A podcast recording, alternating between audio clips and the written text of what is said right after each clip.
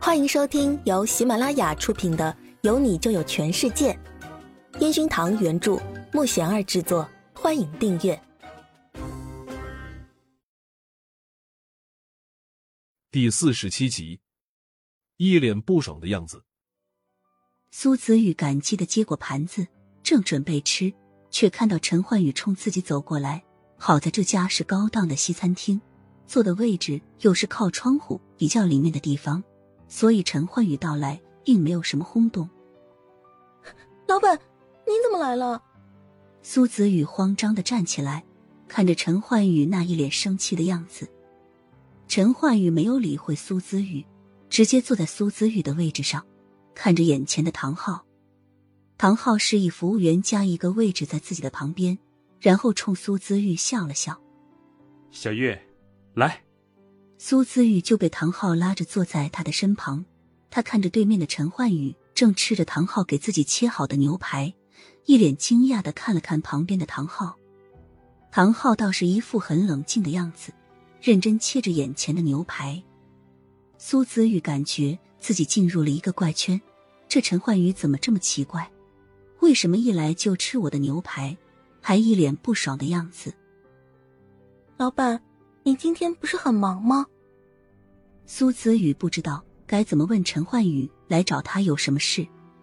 陈焕宇没有说话，拿起水杯看着前面的唐昊：“你们什么时候关系这么好了？”唐昊看着陈焕宇那好奇的样子，再一次忍不住笑了起来：“呵呵，阿宇，认识你这么久，今天发现你特别有意思。”唐昊把自己面前切好的牛排递给苏姿玉，然后看着苏姿玉，非常温柔的说起来：“上次他不是帮我照看小吉吗？一直都没有找到合适的时间请他吃饭。想到你们再过几天海外巡演了，到时候肯定又得很久才能约得上他。今天抽空来感谢一下他。其实不用谢的，浩哥你太客气了。”苏姿玉总觉得叫唐昊太没有礼貌了。于是改口叫浩哥，这样感觉更像朋友一些。陈焕宇看着前面那两个人的互动，心里更是非常不愉快。他想不通自己为什么一没看到他，就很想知道他在干嘛。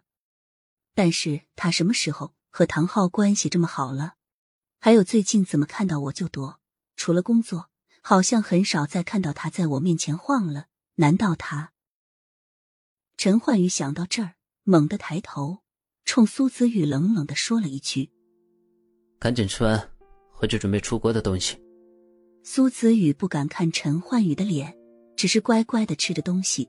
但是旁边的唐昊则是一个劲的跟苏子玉交流着，他们去的那个国家会有什么好玩的地方，哪些地方必须去，还说会发资料给他。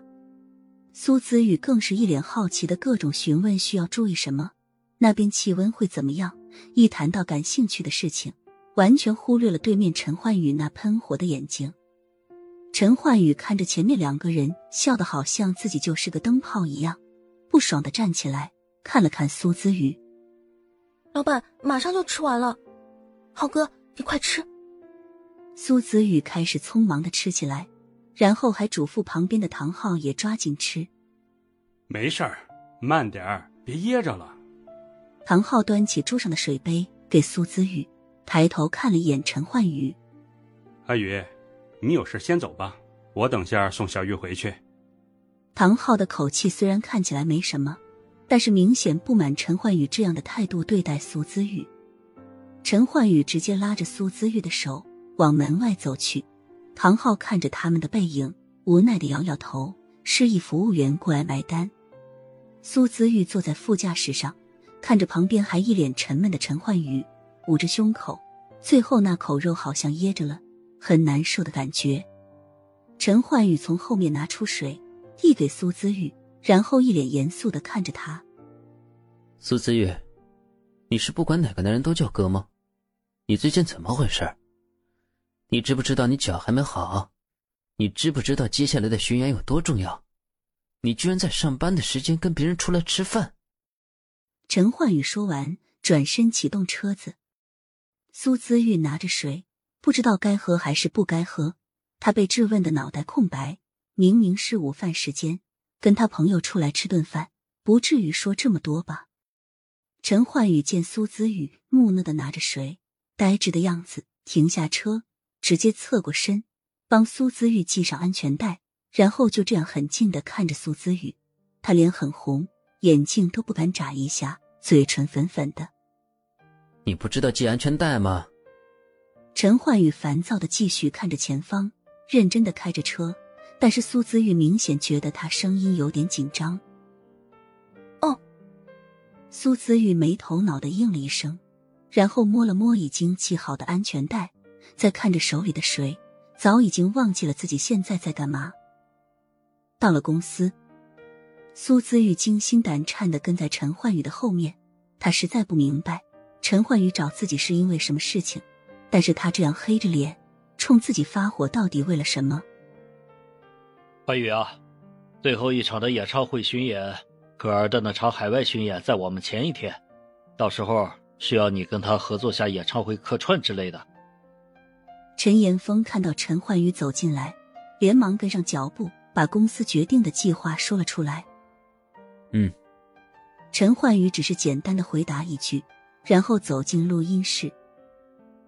今晚不排练，大家回家把家务事处理一下，下周就出发。